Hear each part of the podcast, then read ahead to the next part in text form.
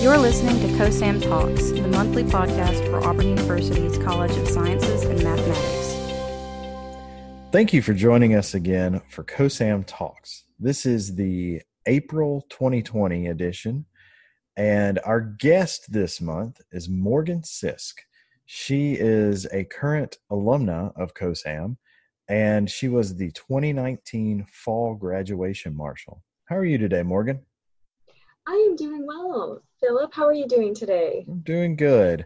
Uh, so there's been a lot going on since you graduated in December, and uh, yes, and, absolutely. Yeah. So first of all, how does it feel now to be an alumna of Auburn University as opposed to being a student? I still feel very much a part of the Auburn family. I have a younger sibling who is still at Auburn, and we still speak of Auburn very frequently. I am proud to be a member of the Auburn alumni, and I'm just grateful for all of my time at Auburn. And perhaps the more distant I get from it, the more I can appreciate it. I can really step back and see just how wonderful it truly was. So I am grateful to be a part of the alumni of Auburn. That's awesome. Um, so, like I said, there's been a lot that's happened. Uh, and the last time we talked, you had a trip to Chile planned. Uh, and you did end up going to Chile. So, tell us a little bit about what that was like being down there. Yes, so I was going down for several weeks to travel, and then I was actually supposed to be there for four months to teach English with a program called the English Open Doors Program. It's a joint program between the United Nations and the Chilean Ministry of Education, through which native English speakers can go to Chile and have the opportunity to provide an immersive experience for students and a new way to learn the English language so that had been the plan. And i went down and was able eh, to travel for several weeks. I went to the atacama desert in the north and then down to patagonia in the southern region of chile and then back to santiago in the center and just fell in love with the country. The diversity of the nature there is just incredible. In the northern region there are volcanoes lagoons salt flats the desert, all within a very small geographical area. And then Patagonia in the south is just spectacular and with mountains and fjords and mm. so much hiking available. I was really grateful to have the opportunity to get to travel for a while in Chile because it's a beautiful country and the people are incredibly welcoming. I loved my time there, but ended up getting to Santiago and began training for the program. And then, unfortunately, just a little ways into training, the Minister of Education in Chile had to cancel the program because the situation with the coronavirus escalated there rather quickly, and schools were in turn canceled for the foreseeable future without the end in sight. Right. A situation right. similar to here, just so many unknowns with regards to the coronavirus and how the pandemic would end up playing out longer term. And so, consequently, had to cancel the program with all of the uncertainty. So, I explored other opportunities to teach English in Chile. I actually, through one of the other program members, heard about a English teaching institute in a small mining town in the northern region of Chile that provides free English courses to the locals. They provide them to workers. They have a group that's kind of geared towards women in the community. They have kids groups, they have teens groups, and they use a very creative model to try to utilize activity and sports and artistic pursuits as a means of teaching English. And I reached out to them, and they did have opportunities available, but unfortunately, with the situation escalating in Chile, the US Embassy urged us very strongly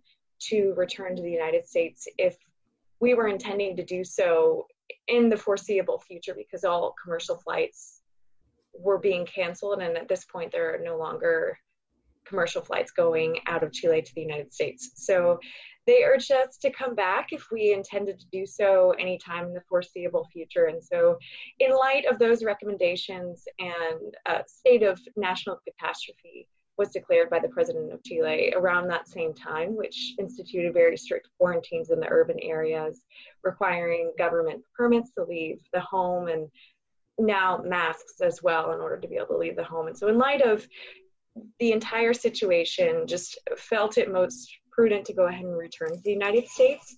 However, I've actually been able to teach with that institute in the northern region of Chile online. They had not explored the online platform before and were able to utilize Google Classrooms to start up some classes. So it's a developing process, and we're trying to make it available to as many people in the community as possible because internet access and computer access is certainly not a given for every household. And so making programs that can be done just with a phone has been an interesting challenge and it's one that we're continuing to work on and adapt along the way trying to preserve you know a creative model and a creative way of teaching english within an online platform so we are grateful to be in an age when that is available to us and we can continue on but that has been wonderful. And getting to see how the program is developing to accommodate the current situation. Has been really wonderful for me as well and a growth opportunity for me. Yeah that sounds like quite a uh, quite a change from what you had planned. It certainly was but i guess that's universally true in this time Right. I'm right. grateful to be safe. I'm with family, which has been wonderful, and am able to continue on and teach in some capacity. So that has been a joy. So jumping back just a little bit um, to your time in Chile, were there was there any particular place that you visited or any places that you visited that that were just extraordinary that you fell in love with that that you want to tell us about? Uh, the whole country, in truth, the Atacama Desert in the north is actually the driest place on earth, and it's a very unique niche and has a unique ecosystem. As I was saying, the diversity of nature there was just incredible, and it's extremely well preserved. There are just huge swaths of land totally untouched. There will be one dirt road running through miles and miles and miles of land, so you can truly appreciate all of the volcanoes and being immersed in the Andes and among these gorgeous lagoons where there are every color you could imagine flowing through them. There will be emerald greens and turquoise blue, and it's just beautiful. But the people there make it all the better. It's primarily small communities in that region, and so they're very tight knit and were incredibly welcoming to me. That made it all the better. And then Patagonia was just awe inspiring. Truly, it has magnificent vistas everywhere you go. It's completely different. And we were able to do quite a bit of hiking down there and get to appreciate it as it stands so well preserved. So I can't speak highly enough about Chile. It was beautiful, beautiful country and wonderful people as well. So you ended up having time to explore the area and to to spend time there and it was just as you were starting your training for this program that the coronavirus started affecting the area, right? Yes, that's correct. So I was traveling for several weeks and then had gone to Santiago and was there for several days, about a week. And we had just begun training, had kind of been diving in and then the announcement came about and the program really did everything they could to help us make that transition and figure out our next steps and were incredibly gracious and i was certainly grateful for that because it was a little difficult to get back to the united states given the fact that everybody was kind of in the same situation trying to get to their respective homes around the world and so it was difficult to arrange flights and get all of that coordinated so i was really grateful for all of the support that the program extended towards us. All right, that's one thing I was wondering is how how difficult it was to get back because here we uh, here in America, like at the time when it was hitting, and they were they were starting to cancel travel to mm-hmm. uh, foreign nations, and then I know at Auburn they they told people uh, all the students that were studying internationally, they told them, you know, come back.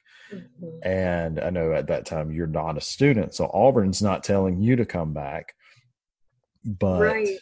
Yeah so right. and that was several weeks prior. The coronavirus arrived in chile several weeks after it arrived in the united states. So up until that last week it was every degree of normalcy. I we were aware of the situation and the government seemed to be taking steps in preparation of the incumbent arrival of the virus in the country.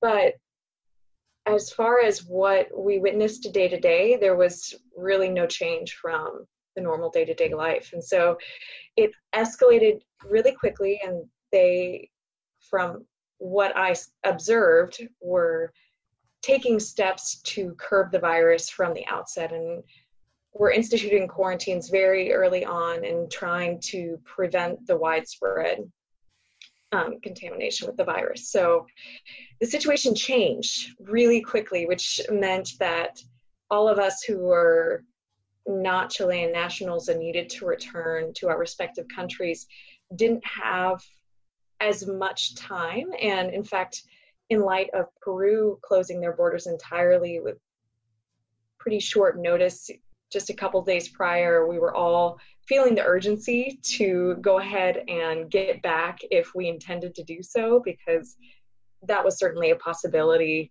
in Chile as well. And to my understanding, that has not happened yet. But in light of everything, we were eager to return home, and that was pretty universally true. So, yes, the airport was very crowded, and right. I just was grateful to all of the employees of the airlines who, you know, continued to go to work despite the risk to themselves and made it possible for us to get home and were very helpful at the airport and I ended up waiting and getting on a standby flight. So I was able to make it home safe and sound, but yes, it was difficult to get home. So and I had a lot of support back here calling for me because I actually I didn't have a way to communicate there outside of WhatsApp through the internet. So I had people back here who were making calls for me, and I was grateful to say the least. So, did it feel like at any point throughout there, like you might, and I don't want, I don't really want to use the word stranded because, uh, like you said, Chile is such a wonderful place. You, you might not want to say I'm stranded here. Like I've seen some mm-hmm. people who couldn't return back home and they're stranded on a foreign beach somewhere. I mean, mm-hmm. you wouldn't you would view that as like a three month vacation or something. so but was there was there a time in there where you felt like I might not be able to get home? I might have to stay here. Oh, certainly. Um, in trying to arrange flights, the seat availability was slim to none because everybody needed to leave at about the same time and people who had been on cruises and people who had been traveling all kind of arrived at the airport needing a flight home and that was in the period of just a couple of days. And so there were limited seat availabilities on flights. So i certainly felt that especially given the fact that total closure of the border was a possibility in light of what had happened in peru for example. And so it certainly was on the back of my mind but i tried to play out different options and get backup plans in place should that be the case. But I did feel the need to come home. My sister's actually getting married before too long. And so I. Well, that's a good reason to be at home. I did want to make sure that I made it back in order to be there. But the US Embassy provided us with lots of recommendations and they're actually still sending me emails so i still get the daily hmm. updates and they provided information and recommendations for us along the way well that's that's Awesome. I'm I'm very glad you were able to make it back, and I'm sure it was a big big relief when you were able to get on that plane and head back. Oh, absolutely. Let's jump now to what you're currently doing that you touched on with the uh, the teaching English uh, remotely. Yes. So we're using, as I mentioned, uh, Google Classrooms, and that allows us to do combination of you know, video conferencing and then also have written and video assignments that students can submit.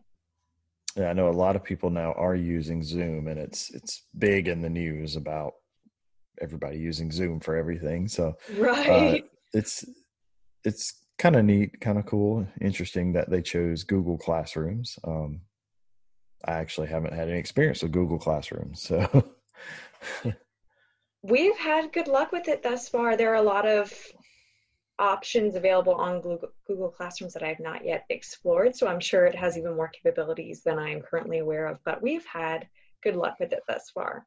And how long has this been going on since you've been back?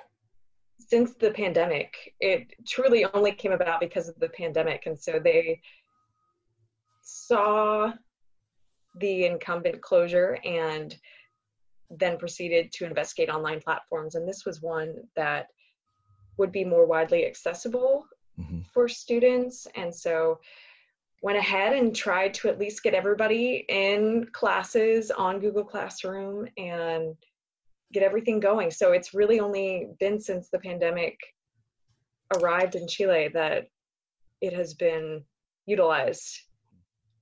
Well, how, uh, from your experience with this, how is the participation from the students that you've seen? Well, I've been very impressed with the students thus far. I, everybody's kind of in a different situation, like here, and mm-hmm.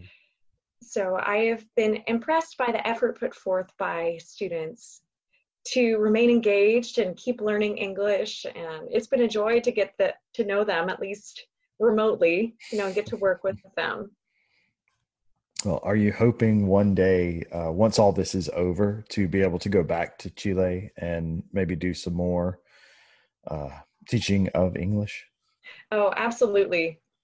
I would love to. I had tentatively considered returning should the pandemic allow for it, you know, even in this time before I start medical school in July. Mm-hmm. But that is, of course, just contingent on how the pandemic right, continues right. to progress. So we'll see. At this point, I am just grateful to be able to continue teaching online. And then I've been pursuing translator certification and trying to utilize this time to do other pursuits as well. So, well, since you mentioned that about medical school starting in July, I know currently the uh, lockdowns and and all that it I think they're expecting it to hopefully start opening up back up by July. But have there been any changes to your uh, medical school starting or anything because of the pandemic? Fortunately, no. And we actually had a panel with the deans of the medical school, and they did give us assurances that we would begin on time, whether that is online or in person. Mm contingent on pandemic and quarantines in place. But fortunately, the start date will not change. I'll be able to begin in some capacity at that time. Oh, and they have, you know, already made great progressions in moving the medical school curriculum online mm. because of the current medical student situation. So they do have platforms in place, and if that's how we start, then that's how we start. But I will be able to begin on time. I feel like this this whole pandemic is causing people to to really explore and and very quickly uh, increase online learning. because oh, absolutely. Before it was, you know, we might offer an online class for this. We might offer an online class for this. Now it's like everything's online. right, and for medical schools, for example, you know, adapting the anatomy lab to an online platform has been a tremendous challenge, but they've taken it on. And from what I've heard from current students, done it the best possible way they could. So we're making it work. Yeah, that's that, I think that's what everybody's doing right now. They're they're making it work. Yes. well, uh, Morgan, it has been a pleasure to have you on the podcast this month. Um, thank you for the opportunity. Uh, I'm I'm really looking forward to to seeing what you what you do in your future, and I hope you do get a chance to make it back to Chile sometime soon. Thank you. Me too. Well, that is all for this month. So thank you guys for listening, uh, and tune in next month for another great guest.